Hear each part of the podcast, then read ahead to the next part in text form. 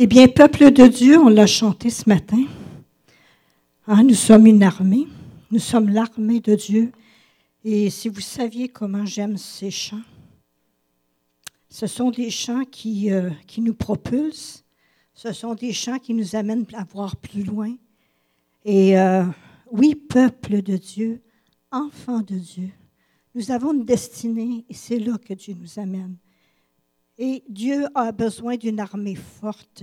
Il a besoin que chacun prenne sa place dans son armée. Et c'est comme ça qu'on va combattre le bon combat. Alors, Bruno et moi, nous allons vous apporter euh, ce matin euh, chacun une partie de message selon ce que Dieu a touché nos cœurs. Et on va vous expliquer à travers un petit peu ce qui arrive, euh, ce que Dieu fait dans nos vies. Alors, moi, je vais vous parler d'abord ce matin que chacun de nous a une destinée. Qui nous guide dans cette destinée? Quelle est la voie à suivre pour parvenir à cette destinée? Alors, on va se reporter à Michée 6.8. Euh, Jacob, je pense que tu as la diapositive. Merci. On t'a fait connaître, ô homme, ce qui est bien. Et ce que l'Éternel demande de toi, c'est que tu pratiques la justice, que tu aimes la miséricorde et que tu marches humblement avec ton Dieu. Humblement, il veut que l'on marche avec lui. On va aller dans Proverbe 20, 24. C'est l'Éternel qui dirige le pas de l'homme, mais l'homme peut-il comprendre sa voix? Comme a mentionné Johan tantôt, parfois on reçoit des paroles et parfois ça va prendre des années avant que certaines situations se produisent. On ne sait pas quelle est la voie de l'Éternel, mais lui connaît la voie dans laquelle il nous conduit. Et parfois, c'est pas du tout ce qu'on aurait pensé, puis c'est pas du tout ce qu'on aurait choisi. Alors, euh, ici, allons voir l'humble invitation de Jésus qui demande à des compagnons de voyage dans Luc 9, 23. Alors, Jésus dit ici, Si quelqu'un veut venir après moi, qu'il renonce à lui-même, qu'il se charge chaque jour de sa croix et qu'il me suive. On a des choix à faire quand on veut suivre Dieu, quand on veut suivre la voie de Jésus-Christ. On a des choix à faire. Et le premier point qu'il mentionne ici, c'est de renoncer à lui-même, qu'il renonce à lui-même, qu'il fasse de l'Éternel ses délices, qu'il cherche le royaume de Dieu et sa justice avant ses intérêts. C'est ce que nous sommes appelés à faire, chercher la justice de Dieu avant parfois ce qu'on aimerait faire. Il y a bien des fois qu'on on se dirait, oh, fatigué, peut-être pas le goût, mais Dieu parfois nous pousse il nous amène plus loin. Il nous amène à, être convaincus de ce qu'il veut qu'on fasse pour lui. Et qu'il se voit tel qu'il est, pauvre, aveugle, nu, pécheur et mortel. Est-ce pas de ce que nous sommes? Est-ce pas ce que nous étions? Et il demande qu'on se charge aussi à chaque jour de, pardon, qu'il se charge à chaque jour de sa croix. Nous avons tous une croix à porter. Elle est individuelle, elle est différente pour chacun. Et il y a des moments où ce qu'on la sent vraiment plus lourde aussi, notre croix. Il y a des moments qu'on a don de ne plus l'avoir à la portée. Mais ça fait partie de ce don qu'on doit faire quand on suit Jésus, quand on veut marcher dans ses traces. Et ça fait partie d'accueillir les épreuves qu'on va rencontrer dans la vie. Hein, nos épreuves, c'est notre croix. Ce n'est pas agréable. Et si on n'avait pas d'épreuves, on n'arriverait pas au bout de la ligne avec le même bagage. Parce que c'est dans l'épreuve qu'on apprend. C'est dans l'épreuve qu'on se forme. C'est dans l'épreuve qu'on est sablé parfois. Parce que Dieu veut nous adoucir. Alors moi, j'ai un exemple que je veux vous partager ce matin. C'est une femme que je trouve exceptionnelle. C'est une femme qui euh, ne l'a pas eu facile, même si tout semblait beau au début, et c'est Esther. C'est une femme qui a joué un rôle important dans l'histoire de son peuple. Et quand j'ai prié pour savoir quoi apporter, Dieu m'a montré que je devais parler d'Esther ce matin. Elle a eu un appel assez particulier. elle a eu la possibilité de faire partie du harem du roi Assyrus. Oh, je dis une possibilité. Un autre élément, elle avait un charme, un don spécial. C'était une belle femme et elle, attirait l'attention, la faveur des gens haut placés. Et c'est ainsi qu'elle a attiré l'attention du roi. Mais pourquoi Dieu a permis ça? Pourquoi Dieu l'a conduite jusque-là? Dans Esther 2, 9, nous lisons La jeune fille, qui est Esther, lui plut. Il trouva grâce devant lui. Il s'empressa de lui fournir les choses nécessaires pour sa toilette et pour sa subsistance, lui donna sept jeunes filles choisies dans la maison du roi. Elle est placée ici dans un endroit agréable et il la place avec des jeunes filles dans le meilleur appartement pour la maison des femmes.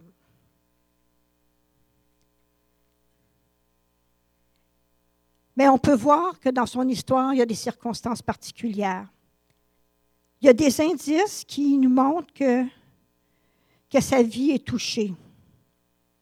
Au verset 10, Esther ne fit pas connaître ni son peuple, ni sa naissance, car Mardoché lui avait défendu d'en parler.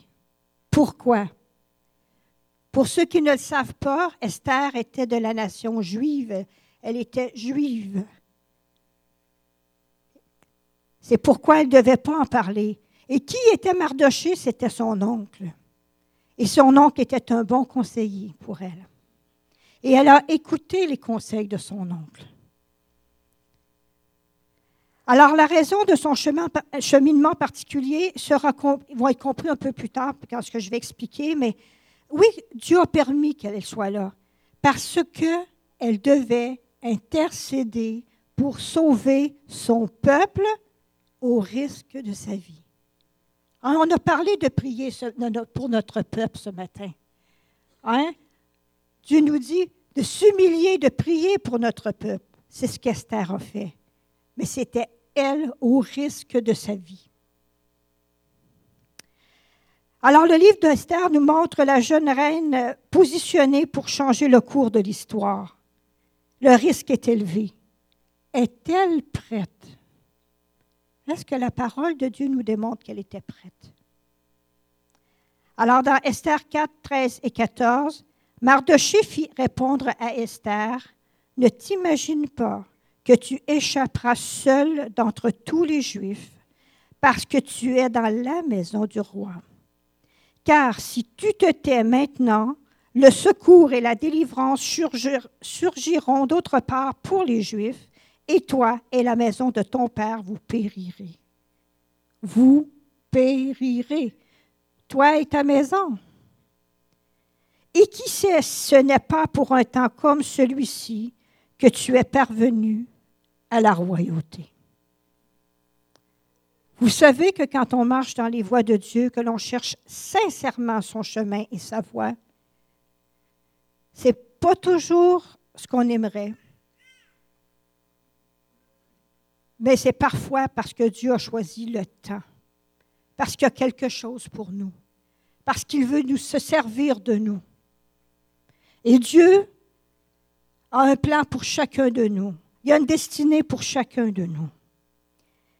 Et au risque de sa vie, elle a gagné ce pourquoi elle a combattu. Alors, elle a envoyé au verset 15 à Mardoché une réponse. Va, rassemble tous les Juifs qui se trouvent à Suse et jeûnez pour moi, sans manger ni boire pendant trois jours, ni la nuit, ni le jour. Moi aussi je jeûnerai, de même avec mes servantes, puis j'entrerai chez le roi, malgré la loi. Et si je dois périr, je périrai.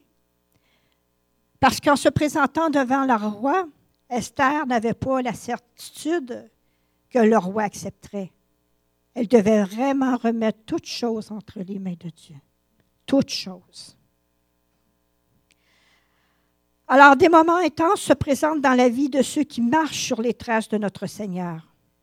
Des missions ont été taillées pour nous. Nous avons chacun notre mission. José a sa mission. Brigitte a sa mission. Joan a sa mission.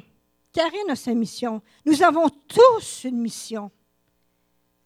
Dieu nous conduit vers cette mission. Il nous conduit vers cette destinée. Ce qu'il nous demande, c'est d'être à l'écoute. D'être à l'écoute et de marcher dans ses voies. Et ce ne sera pas toujours rose, vous savez. Elles nous mèneront à confronter la méchanceté dangereuse des amanes de notre société. Les projets de Dieu nous conduiront peut-être à risquer même notre vie. Nous allons sur le champ de bataille avec notre Sauveur, l'Éternel des armées. C'est ce qu'on a chanté ce matin, qu'on combattait avec l'Éternel des armées. Est-ce qu'on a le courage d'Esther? Moi, je vous dis, je ne sais pas. Je ne sais pas ce que j'aurais fait à la place d'Esther. Mais il y a une chose que je sais. Je sais que notre Père aimant peut nous donner son Saint-Esprit. Et son Saint-Esprit, c'est sa force. Il nous donne la force quand on est devant ces moments-là. On ne sait pas comment on va réagir, mais la force de Dieu, par l'Esprit de Dieu en nous, nous montre. Dans la, première lettre de Pierre 2, au verset 20 et 21, si vous supportez la souffrance lorsque vous faites ce qui est bien, c'est une grâce devant Dieu. Et c'est à cela que vous avez été appelés. Parce que Christ aussi a souffert pour vous, vous laissant un exemple afin que vous suiviez ses traces. Et le troisième point, c'est qu'ils suivent les traces de Dieu. On doit suivre les traces de Dieu. Il, faut une attention particulière pour suivre quelqu'un qu'on ne voit pas. On ne voit pas Dieu, on ne voit pas Jésus. Mais c'est pourquoi il faut d'autant plus être attentif. Où se trouve Jésus aujourd'hui? Est-ce qu'on sent sa présence ici? Hein? Certes, il est au milieu de nous. Hein? Mais quand on va sortir d'ici, est-ce qu'on va encore sentir sa présence? Est-ce qu'on a la confiance et la foi qu'il est ici? Où est-ce qu'il nous amènera, vous pensez, après, quand on va sortir d'ici? Certainement quelque part où il est lui-même. Et, et ce qui est étonnant, c'est que vous le suivez, puis il vous accompagne réciproquement. Qui mène, vous pensez? Et euh, il y a un peu comme la chanson dont on modifie les mots un peu, mais que certains d'entre vous connaissent, c'est l'aviron qui nous mène. Hmm? Alors nous, c'est l'amour de Dieu qui nous mène en haut, dans notre destinée, frères et sœurs. Et en conclusion, je vais vous dire que Jésus-Christ a laissé sa trace. Marcher sur les traces de Christ nous permet de laisser nos traces les traces de son amour, de son parfum, de son odeur, là où nous allons. Et c'est vraiment particulier parce que la première chose, avant ce que je vous ai mentionné, quand j'ai demandé à Dieu, qu'est-ce que tu voudrais que j'apporte? Il m'a rappelé quelque chose qui était caché loin dans un garde-robe que j'ai eu en 2001, je pense, et cette pensée venue à mon esprit, et c'était tellement clair. C'est euh, à l'époque, je travaillais au, kiosque au Carrefour du Richelieu, et puis c'était cette année, je laisse ma trace. Et ce qui m'a parlé, c'est que laissons notre trace. C'est ce qu'il veut.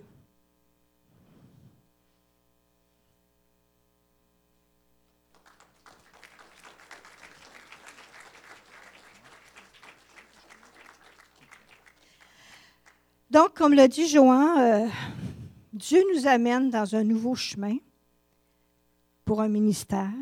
Je peux vous dire que ça n'a pas été facile. Je peux vous dire qu'on a pleuré. Je peux vous dire qu'on a combattu. Mais il y a une chose.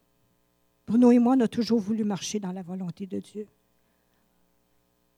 Et euh, tout au long du processus, parce qu'on a pris suffisamment de temps, on n'était pas pressé, loin de là, on n'avait pas le goût. Mais il y a des convictions qui sont venues. On a reçu des paroles dans des prières de personnes qui ne savaient absolument pas ce qu'on traversait. Et on s'est rendu compte, à un moment donné, on dit on est vraiment à la croisée des chemins, puis on doit faire un choix. Puis on voulait faire celui de Dieu.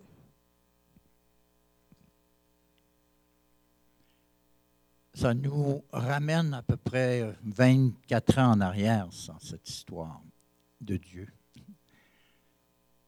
Ce qui est arrivé, c'est que un jour, euh, pas par notre planification, mais quelqu'un nous a mis en contact avec euh, des frères de notre ancienne communauté, du moins une branche. Et euh, ce qui est arrivé, c'est que oui, il y a eu un bon accueil, bon, oui, c'est quand même bon, on a des bons souvenirs. Et bon, c'est chaleureux, d'accord. Et c'est à la deuxième rencontre qu'un collègue pasteur, qui était quand même en charge euh, des églises au Québec, que je ne connaissais pas vraiment, si ce n'est de nom, parce que je savais qu'il avait travaillé en Italie, entre autres, il y a 27 ans, 28 ans. Et il s'assoit avec nous et il nous dit, j'ai un rêve. Il dit, je vous vois restaurer dans les fonctions que vous étiez auparavant et je vous vois apporter la restauration et la guérison. Il ne savait absolument pas ce qu'il disait. C'était des mots venus, j'allais dire, de nulle part, mais ce serait plutôt d'en haut. Non pas qu'il n'était pas sincère, mais c'est qu'il ne savait rien de qu'est-ce que c'était vraiment ces mots-là autre que sa bonne volonté, autre que son cœur pour Dieu, mais sans connaître la richesse que moi j'avais acquise ici, entre autres, depuis l'an 2, en 1999. C'était quand même intéressant ça. Il ne savait pas la richesse de l'amour de Dieu qui peut être répandu pour la guérison des cœurs, la guérison des corps aussi. Oui, il y a dans cette euh, communauté une connaissance de la guérison. Il y a des guérisons physiques. Il y a aussi des guérisons spirituelles. Mais ça se fait, on pourrait dire, vraiment sans connaître à 100 la force de l'esprit.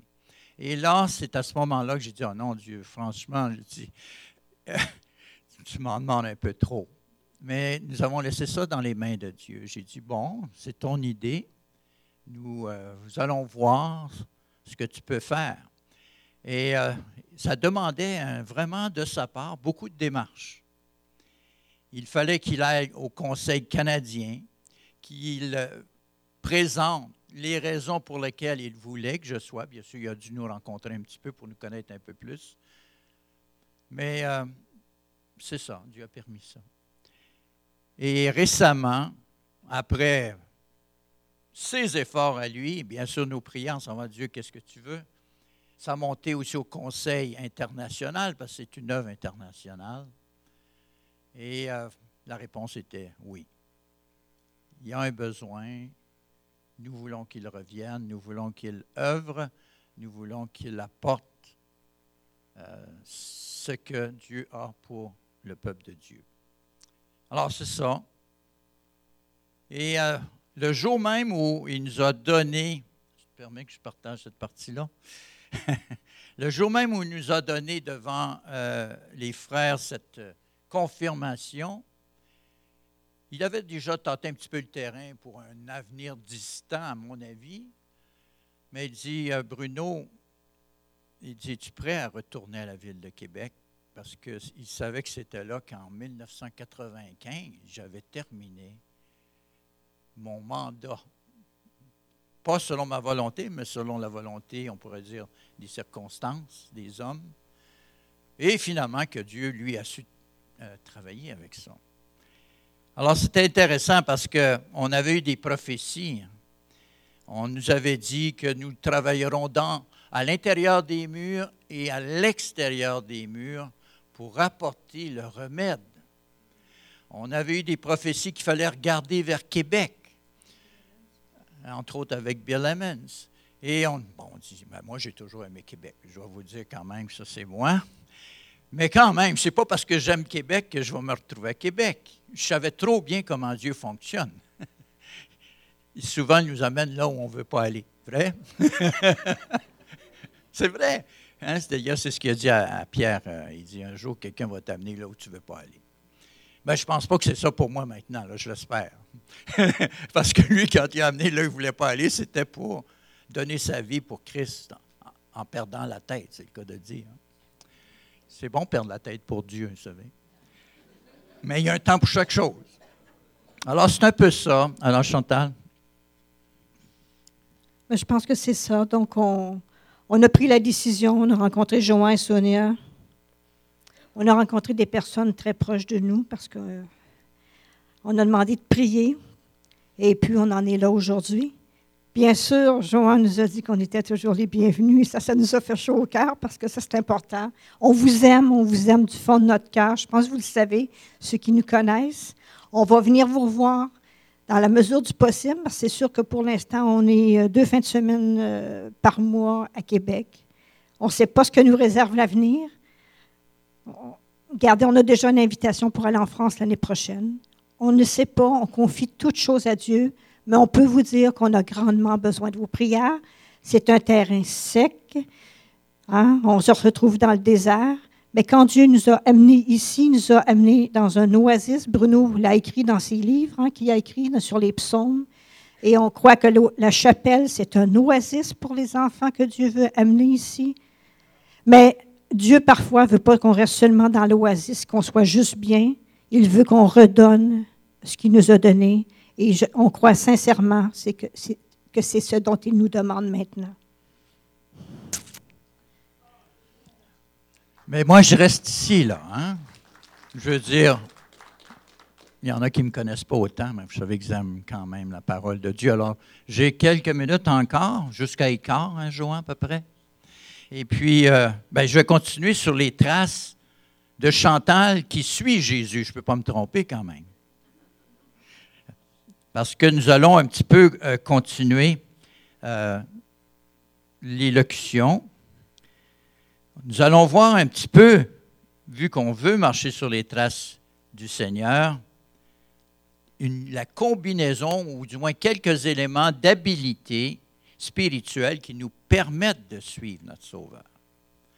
Et comme l'a dit Chantal, c'est un peu mystérieux parce que je ne sais pas si vous, si vous comprenez l'invitation de Jésus de le suivre, c'est quand je vais sortir d'ici, comme l'a dit Chantal, où vais-je aller? Ben, vous allez dire, ben, moi, je sais ce que je vais aller, je vais aller manger.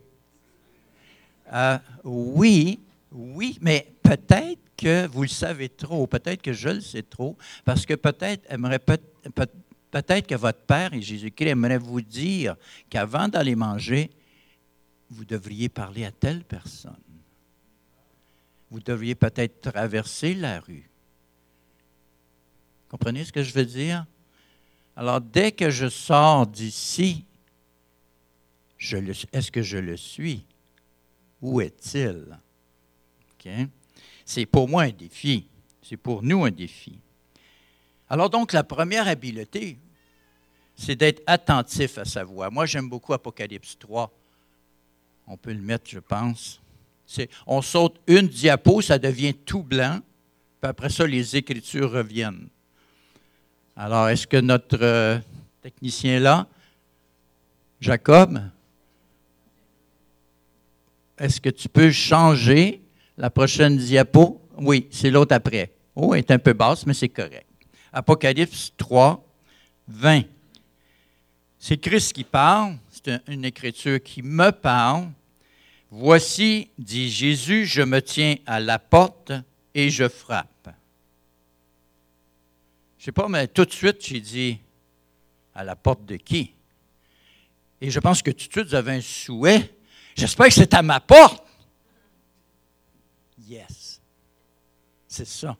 Parce que Jésus ne le dit pas directement, parce qu'il dit, si quelqu'un entend ma voix, est-ce que ça vous interpelle, frères et sœurs? Aimeriez-vous être ce quelqu'un? Ben, vous allez dire, ben oui, j'ai déjà répondu. Exact, exact. Est-ce qu'il y a parmi nous quelqu'un qui n'a pas eu encore ce privilège de savoir que c'était à lui que Jésus s'adressait? Là aussi, c'est la bonne question. Et si c'est le cas, après les services, après l'assemblée, vous pourrez toujours voir Joan ou Sonia puis dire Je pense que j'ai entendu Jésus-Christ frapper. Je pense. Vous vous trompez probablement pas parce que je vais vous donner certaines qualités encore une fois. Donc, si quelqu'un entend ma voix et ouvre la porte, j'entrerai chez lui, je souperai avec lui et lui avec moi. il y a tellement de choses dans ce beau passage. Vous savez, on, sa voix, vous allez dire, sa voix, sa voix. Heureusement, pour nous aider, là. Pour ne pas penser nécessairement que vous commencez à avoir des illusions ou des. Vous entendez des voix, là. Heureusement que sa voix a été enregistrée dans les Écritures. Hein? C'est une bonne idée, hein? C'est déjà un départ. Tu sais, des fois, on n'est pas toujours là, on ne peut pas toujours entendre le message, mais on peut toujours y aller. Hein? Quelqu'un disait, oh, je ne pourrais pas être là, mais elle dit, oh, mais je vais pouvoir l'écouter sur le vidéo. J'ai dit, oui, ah, mais ça, c'est plate, parce que ben, c'est plate, c'est le fun, mais c'est plate, ça peut prendre un certain temps. Elle dit, non, non, non, ça va être disponible demain. Bon, c'est bien. Mais nous, c'est disponible maintenant sur les Saintes Écritures. Dieu, par contre, oui, il les a mis là. Vous pouvez sortir la cassette, même si c'est en, multicolore, en, en panoramique, souvent, dans les Saintes Écritures. Mais il veut faire une chose. Il dit, il ne faut pas que ça reste là. Je veux les graver. Je veux les graver, ces paroles-là, sur ton cœur. Je veux que ce que tu prends devienne tien. Et il y a tout un laser pour ça. Il y a tout un laser. Mais attention aux égratignures. Faites attention d'abord à votre propre ben, je ne sais pas si ça existe encore, mais des DVD, un petit peu. Hein? On peut graver encore, hein? ça se fait encore. Mais si en attendant de me faire graver, je ne prends même pas soin de mon propre DVD, c'est sûr que ça n'aide pas à l'affaire. Okay? Fait qu'on a une petite part à jouer là-dedans. Alors, il utilise l'imprimante spirituelle pour graver. Des fois, c'est un peu douloureux aussi. La deuxième étape, ou la deuxième habilité qu'un chrétien doit avoir après la capacité d'entendre, c'est aussi simple que ça, c'est d'ouvrir. Ouvrir la porte. Ça veut dire quoi? Ouvrir la porte. Ouvrir son cœur. À quoi? Bien, à l'inviter. Ouvrir son cœur à l'inviter qu'on connaît pas tout à fait vous allez dire, ben moi je connais mon Jésus. Vous le connaissez maintenant, mais vous ne connaissez pas comment il va être tantôt. Vous n'allez pas savoir exactement ce qu'il va vous dire tantôt. Il y, a, toujours du nouveau avec Jésus-Christ. Donc vous dites, oui, je t'accueille, j'ouvre. Il entre, hein, bien sûr. Et ça, c'est à chaque jour. Parce qu'il nous dit, ceci, c'est le prochain, et qu'est-ce que vous faites ensemble? Vous soupez. Regardez un peu dans une concordance le mot souper, surtout depuis que Jésus-Christ est venu. Vous allez voir que ça a tout à fait avec l'intimité. Le plus grand souper que Dieu veut nous rappeler, c'est celui que Jésus-Christ a pris à la Pâque.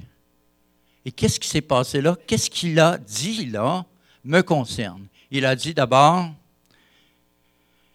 j'ai désiré depuis longtemps prendre cette Pâque avec vous. Ça fait longtemps que je veux souper là. Il a aussi commencé à donner des nouvelles un peu moins drôles, comme je vais être trahi, je vais connaître la trahison, mes amis. Je vais vous montrer aussi qu'est-ce qu'il faut faire. Je vais vous laver les pieds pour que vous appreniez à le faire vous-même.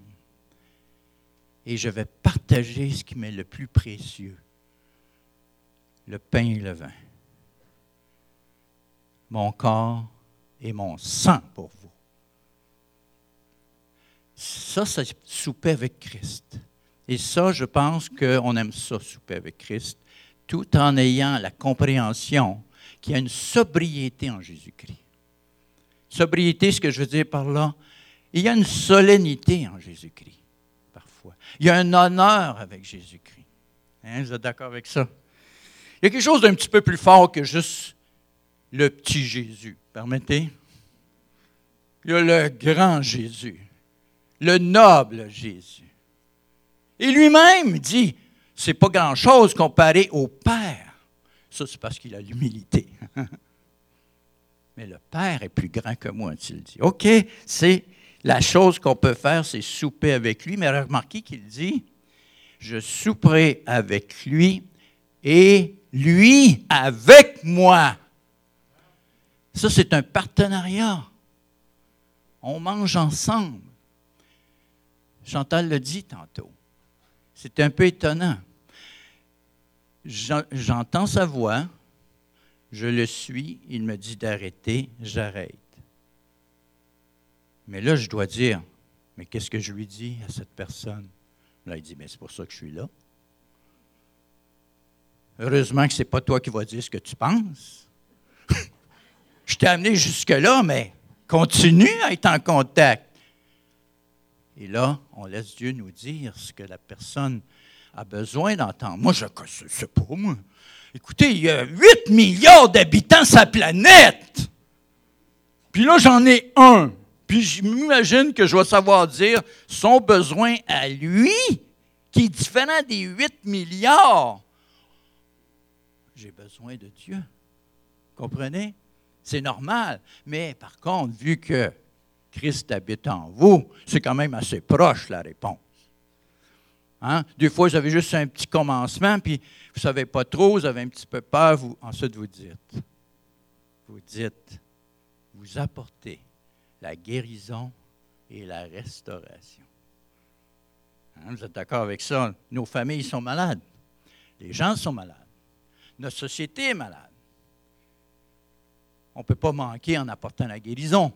Quand le jour viendra où tout le monde sera guéri, psychologiquement, socialement, nationalement, internationalement, on prendra nos bains et on prendra notre liqueur, puis là, on dira mission accomplie.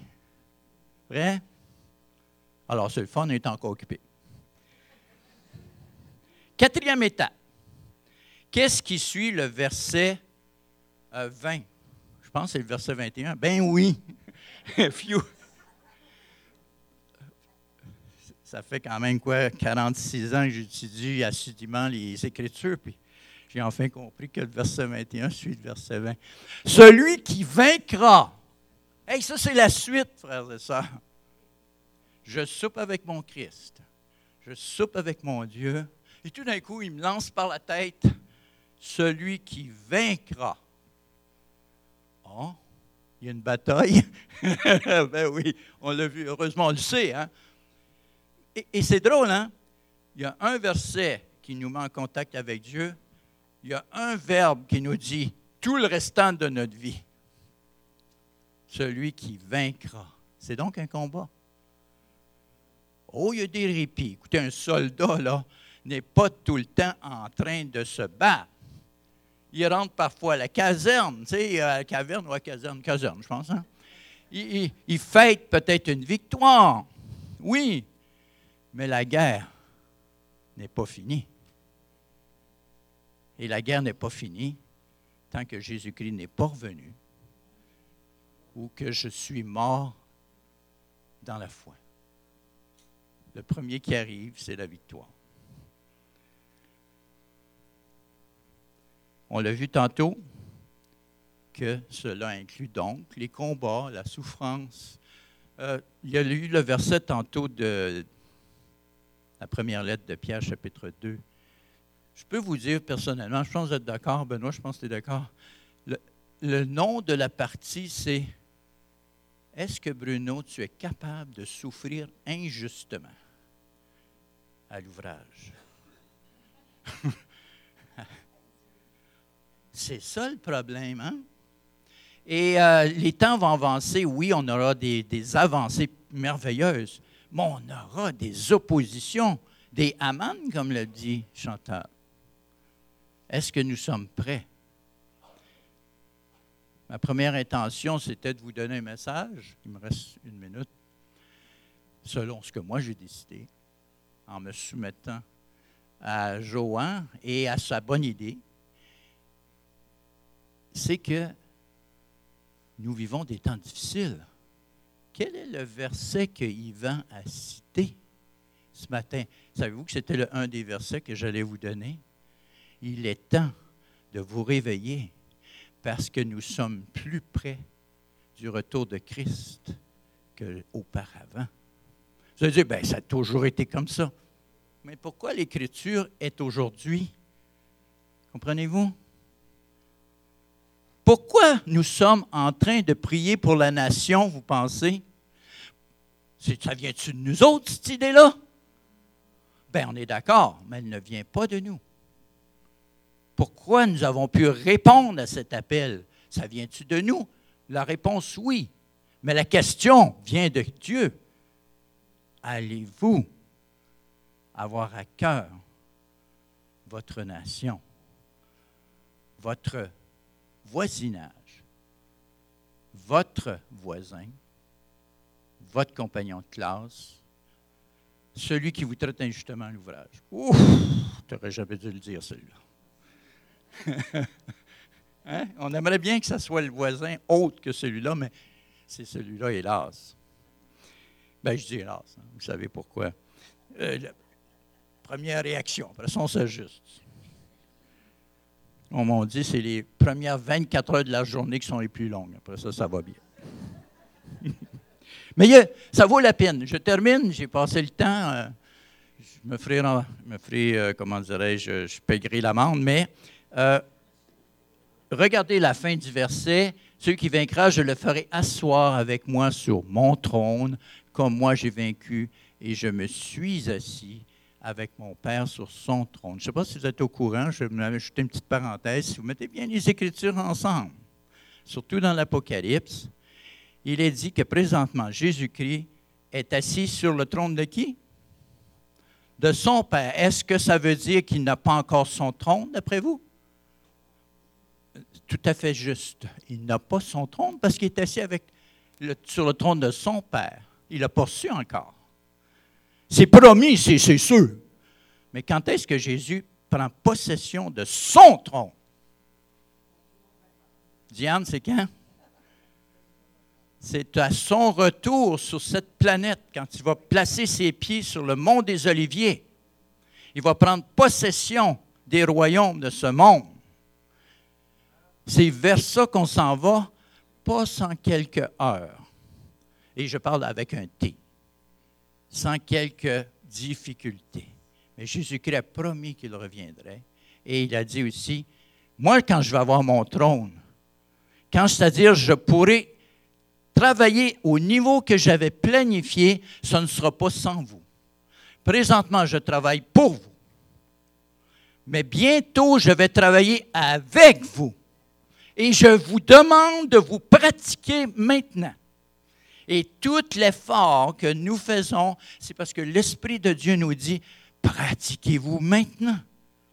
Soyez une lumière maintenant. Ouvre ta bouche maintenant. D'accord? Est-ce que vous comprenez que Dieu est en train de nous amener quelque part? Pas individuellement seulement. Pas seulement la chapelle chrétienne. Tous les enfants de Dieu pour l'humanité. Et qui est l'humanité? Nous en faisons partie. J'espère que vous aimez être, un être humain. Hein, avec toutes ces petites. OK? Et mais nous sommes des êtres humains avec la lumière de Dieu. Mais on n'est pas moins humain pour autant. On est plutôt plus humain, mieux humain. On aime être humain pour les humains par la force de Dieu. On a un cœur pour eux. Alors soyons à l'écoute de sa voix. Suivons-le avec confiance et nous allons tous nous retrouver avec lui sur son trône. Ça va être un gros trône. Il y a de la place. Alors, frères et sœurs, c'est un au revoir. C'est un au revoir. Si vous ne voulez pas que je vous revoie, bien, c'est correct. Merci, Joël, toi. Alléluia. Amen.